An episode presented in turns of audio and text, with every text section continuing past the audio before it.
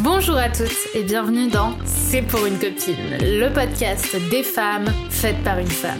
Je suis Brenda Boukris, fondatrice d'Attitude Séduction, chef d'entreprise, experte en amour et en relations hommes-femmes, et j'ai aidé quelques 500 000 personnes à devenir plus ambitieuses, plus alignées et plus séduisantes. Avec C'est pour une copine, je vais t'accompagner à partir à la recherche de ta féminité, de ta sensibilité, pour t'aider à te séduire, te réinventer et t'épanouir comme tu le mérites. Je vais te parler de ces sujets souvent tabous qu'on ne t'a pas vraiment appris à l'école. Je vais te parler d'amour, de séduction, de sexualité et bien sûr d'estime de soi. Alors que tu sois confortablement assise dans ton canapé, en train de courir un Starbucks à la main ou encore dans ton métro quotidien, je t'invite à oublier le monde pendant quelques minutes et on se lance dans l'épisode du jour.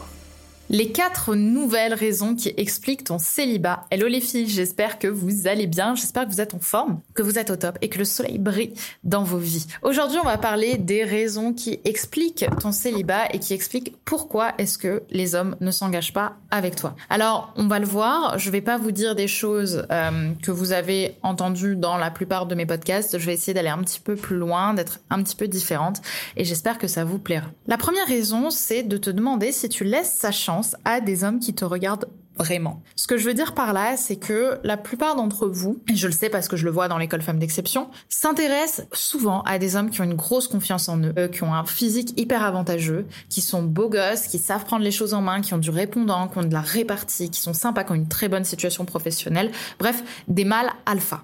Ok? Le problème, c'est que ces mâles alpha, tu te rends bien compte que, au fur et à mesure du temps, ils t'apportent pas le besoin émotionnel que tu as et ils finissent toujours par être beaucoup plus distants, en te disant que c'est pas toi, c'est moi. Hein, on la connaît. Et en fait, je vous invite à vous demander si cette histoire d'hommes que tu choisis, ce sont des hommes qui t'attirent vraiment et ce sont des hommes surtout qui répondent à ce que tu veux pour ton couple. Ça, c'est un exercice que j'ai fait faire dans l'école Femmes d'Exception, de demander aux femmes quels sont les critères que ton ego veut dans une relation et à l'inverse, quels sont les critères que ton cœur veut pour ta relation. Et en fait, on se rend compte qu'on choisit souvent des hommes qui viennent répondre à notre ego, c'est-à-dire un homme qui va être super sexy, un homme que je vais pouvoir présenter à tout le monde, un homme que je serai fière de montrer, en fait, autour de moi et dont je serais fière d'être au bras quand je marcherai dans la rue, un homme avec qui je ferai un couple goal, mais en fait que les besoins beaucoup plus émotionnels du cœur, eux, ne sont pas validés.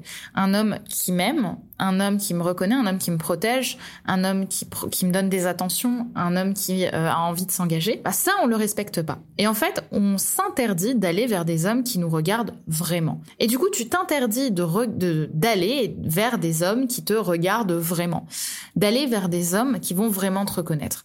Parce que toi, tu préfères les gros mâles alpha qui vont répondre à ton ego, mais qui au final ne répondent pas aux besoins de ton cœur. Et en fait, ce que ça fait, c'est qu'en allant vers ces gros mâles alpha, tu veux la reconnaissance de ces hommes-là. Mais par contre, quand un homme hyper gentil, hyper chou, hyper présent, qui n'a peut-être pas le physique de rêve, qui n'a peut-être pas le côté mâle alpha que tu veux de Christian Grey de rêve, lui par contre tu l'envoies chier comme jamais. OK, lui tu lui donnes même pas d'attention parce que c'est presque comme si tu attendais qu'un homme te fasse mal, qu'il soit très présent, très viril, très étouffant pour que toi tu te sentes vivante. Mais au final, est-ce que tu as envie d'avoir mal ou est-ce que tu as envie de te sentir aimée et protégée avec un homme?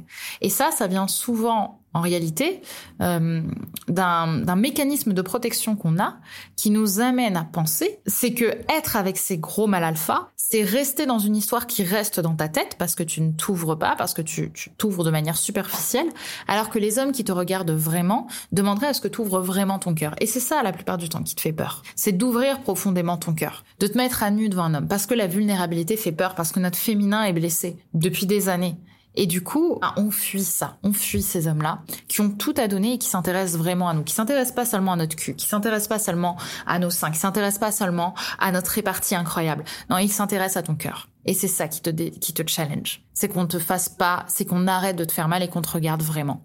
Et je t'inviterai du coup à t'interroger et à te dire, OK, comment est-ce que je pourrais peut-être arrêter d'être avec des hommes qui sont aussi durs avec moi pour aller vers des hommes qui sont prêts à me regarder, quitte à ce que moi, profondément, ça me déstabilise. Ensuite, la deuxième raison, c'est le projet de l'imaginaire et de ne pas être avec l'autre. Ça, c'est aussi un sujet qu'on répète beaucoup, malheureusement. C'est que quand tu es avec un homme et quand ça se passe bien, Tu vas commencer à te faire des films de fou. Mais tu vas commencer à t'imaginer là avec lui. Et puis, il va te dire un truc, il va te dire qu'il te trouve super belle. Toi, tu vas dire, OK, c'est bon, c'est validé. On va se marier ensemble. On va faire des histoires. On va partir en voyage. Je les connais, les histoires que vous vous racontez le soir quand vous vous endormez. Hein. On les connaît, ces histoires-là. Eh bien, là, c'est pareil. En fait, tu es dans ton imaginaire, en train de te créer une histoire, en train de donner aussi à l'autre des qualités qu'il ne t'a jamais prouvé avoir réellement. Et donc, tu n'es pas avec l'autre. Tu es dans l'histoire que tu te racontes pour ne surtout pas vivre l'expérience d'être en couple, pour ne surtout pas te mettre à nu devant quelqu'un, pour ne surtout pas vivre à deux. Parce que vivre à deux, c'est devoir ouvrir son cœur, c'est avoir des challenges, c'est que la vie de couple te fait peur. Tu vois, ça te fait peur parce que tu n'as peut-être pas envie de ça. Et du coup, quand t'es dans ton imaginaire, t'es juste dans l'histoire que tu te racontes où t'as pas besoin de te montrer vulnérable et donc tu n'as pas à être avec l'autre, tu vois. Et dans une relation de couple, bad news, spoiler alert, tu dois être avec l'autre. Tu apprends à être avec l'autre. Et ça change tout. Parce que du coup, tu es vu différemment. Et si tu as eu le sentiment, peut-être bébé ou plus jeune, de ne pas être assez aimé, tu vas apprendre à être aimé. Et être aimé différemment de tout ce que tu as connu et de la manière dont tu as peut-être été aimé par le passé et dans la manière dont tu as mal, entre guillemets, été aimé ou que tu t'es mal senti aimé par le passé. Parce que oui, il faut dire les termes. Chacun fait ce qu'il peut, comme il peut, pour montrer son amour. Mais parfois, c'est pas la bonne manière de faire. C'est d'ailleurs souvent pas la bonne manière de faire, mais chacun fait ce qu'il peut. Et du coup, bah, tu vas recréer ces schémas et tu vas attendre qu'on te tape émotionnellement comme peut-être tes parents t'ont tapé émotionnellement plus petite, même s'ils t'ont donné de l'amour. Ça n'a rien à voir. Donc ça, c'est le deuxième point qui m'amène en fait au troisième, qui est la peur d'être en couple. Parce que être en couple, c'est être vulnérable. Être vulnérable, c'est devoir se montrer à nu devant quelqu'un. Sauf que notre féminin blessé et celui de nos générations précédentes nous ont transmis le sentiment, l'émotion, l'information que se mettre à nu, c'est se mettre en danger. Et que se mettre en danger, surtout devant un homme, c'est quelque chose à fuir. Et donc, on va tout faire pour que l'inconscient et le conscient soient contents.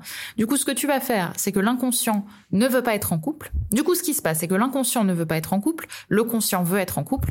Donc, l'inconscient gagne toujours, mais du coup, tu vas consciemment vouloir aller vers des hommes avec qui ça ne va pas marcher pour que, inconsciemment, tu sois soulagé à la fin de toujours être célibataire. Tu comprends? Du coup, le conscient et l'inconscient négocient. Et on arrive à cette négociation où tu enchaînes les relations qui ne marchent pas. Et donc, l'idée, c'est pas plutôt de vouloir consciemment que ça change parce que ça changera pas. C'est d'aller chercher inconsciemment en faisant un travail thérapeutique pour réussir à ne plus voir le couple comme un danger. Et c'est là où les choses changent parce que ton énergie va changer, parce que ton rapport aux hommes va changer et que tu vas créer de nouvelles histoires. Bon, j'espère déjà que ces premiers points te parlent et que ça se bouscule un petit peu déjà en toi. On en arrive à la quatrième raison qui va souvent aussi arranger l'inconscient, qui est la fidélité à quelqu'un d'autre. Peut-être que justement, quand je te parlais de tes parents ou de ton éducation, tu as mis quelqu'un ou deux personnes sur un piédestal. Tu as mis cette personne comme finalement l'homme ou la femme avec qui tu aurais voulu être en couple dans ta vie. Inconsciemment, évidemment. Ça peut être un papa, ça peut être une maman, ça peut être un grand-père, une grand-mère. Bref, parfois, on ne se rend pas compte d'à quel point on a mis nos ancêtres, ou en tout cas nos aïeux, ou nos parents, sur un piédestal, et que quelque part, eux-mêmes ont créé une relation ascendante sur nous, une relation de dépendance, qui nous amène à, malgré eux, rester toujours fidèles à eux avant tout. Et du coup, en étant en couple, tu te dis que tu vas devoir quitter ta relation avec telle personne, avec ton père, avec ta mère. Et du coup, de créer une forme d'infidélité, d'être quitté par les personnes que tu aimes et d'avoir le sentiment de les abandonner et d'être abandonné par eux. Alors évidemment que non, il s'agit simplement de laisser chaque personne à la bonne place. D'ailleurs, je l'ai pas précisé, mais ça peut être aussi une personne décédée. Hein. Ça peut être ton père, ta mère, ton frère, ta sœur, une personne à qui tu te dis « si je le fais, je quitte le lien invisible que j'ai avec cette personne », ce qui arrive d'ailleurs très souvent. Donc, en laissant cette personne partir, tu te dis que toi-même, en fait, tu vas quitter un deuil et t'amener vers autre chose. Et donc, l'idée, c'est de relaisser chaque personne à la bonne place, qu'il soit en vie ou ailleurs, de comprendre que chaque personne peut avoir ta fidélité, et que l'idée et la beauté de l'amour, c'est qu'il n'est pas qu'il n'est pas unique et qu'il peut se partager à des centaines et des centaines de personnes. Et donc au final, ce qu'on réalise, c'est que c'est toujours une question de peur, les filles. C'est toujours une question de peur de quitter, une peur de finir seule. On est toujours motivé en fait dans ces raisons par la peur de quelque chose. Et là où je veux vous amener, c'est que il est souvent nécessaire de faire un travail thérapeutique, même quasiment toujours, pour réussir à sortir de la peur et d'aller vers quelque chose de plus sain et de plus équilibré. Et la bonne nouvelle, c'est que la peur, elle se libère. Elle se libère, tu es capable d'aller vers autre chose. Tu es capable de réussir tes prochaines relations. Tu es capable de trouver le chéri de tes rêves, mais pas parce que tu vas mettre en place un plan d'action de taré, mais parce que naturellement, ton énergie va changer. Arrêtez de chercher des plans d'action de malade pour trouver l'amour en disant « je vais faire ci, je vais faire ça ». L'amour, c'est avant tout une énergie qu'on va dégager, qui va toucher une autre énergie. Peut-être que l'énergie de la peur que tu as actuellement t'amène à fréquenter des mecs qui sont attirés par cette énergie de la peur. Mais le jour où ton énergie va être dans l'abondance, tu vas attirer des mecs qui vont avoir envie d'être avec toi, et là, ta relation amoureuse réussira. Et c'est exactement ce que l'on fait dans l'école Femmes d'Exception, mon école où je t'accompagne pendant 6 mois à te rapprocher de l'amour par l'amour, avec des rencontres en présentiel, avec un suivi en ligne, avec des zooms en ligne. Et où que tu sois dans le monde, tu es capable de rejoindre l'école. Cette école qui accompagne déjà des centaines de femmes à se rapprocher de l'amour, voire même à le trouver. Sache donc que les inscriptions pour l'école Femmes d'Exception sont actuellement ouvertes, mais elles ferment dans quelques jours. On commence le 1er février, c'est donc le dernier moment pour prendre ton appel découverte, un appel qui est 100% gratuit, sans engagement, ni rien ni rien. Tu prends juste ton call, tu le bookes, le lien est en description, tu vas tomber sur Elodie ou sur Alexandra qui font partie de mon équipe, qui connaissent très bien l'école, tu vas parler avec elles, elles sont hyper sympas, sur ta situation, voir comment ça se passe pour toi, quels sont tes challenges sentimentaux, ce que tu traverses, ton manque de confiance en toi si tu en as un ou si tu estimes en avoir un, et on va voir ensemble si l'école Femmes d'Exception te correspond ou pas. Si elle te correspond, tant mieux, on va te présenter l'école et on va voir ensemble si c'est possible pour toi de la rejoindre. Si ce n'est pas possible, si ce n'est pas le cas, l'école ne peut pas répondre à tes attentes, à ce moment-là, on va te rediriger vers une personne qui sera compétente pour t'aider. Donc, dans tous les cas, t'es gagnante. Et moi, je serais très heureuse de t'accompagner cette année et de faire en sorte que tu finisses 2024 en couple. En tout cas, ça va être un travail d'équipe, vraiment. Donc, si tu as envie de vivre cette expérience, en tout cas, que tu te dis, bon, allez, on est en 2024, il est peut-être temps que les choses changent, je t'invite à prendre cet appel. C'est une première étape qui n'engage à rien et qui peut réellement changer ta vie. Je t'embrasse très fort, je te retrouve donc en description pour prendre ton appel et j'espère pouvoir te souhaiter dans quelques jours la bienvenue dans l'école Femmes d'Exception. Plein de gros bisous les filles, prenez soin de vous et à très vite. Et voilà, c'est déjà la fin de cet épisode, de notre épisode du jour. J'espère qu'il t'aura plu et qu'il t'aura séduite. Si tu aimes ce podcast, n'oublie pas que la meilleure façon de me le dire, c'est d'y mettre 5 étoiles, de le recommander autour de toi et de me partager tes jolis commentaires. Ça me fait toujours énormément plaisir de pouvoir vous lire et de pouvoir voir un petit peu à quel point tout cela fait sens pour vous, fait sens pour toi. Je te remercie d'avoir regardé ce podcast. N'oublie pas de t'abonner si c'est pas déjà fait, puisque je vais t'en publier très prochainement. Donc je te dis à très vite pour un prochain épisode et n'oublie pas que tout ça, c'était juste pour une copine.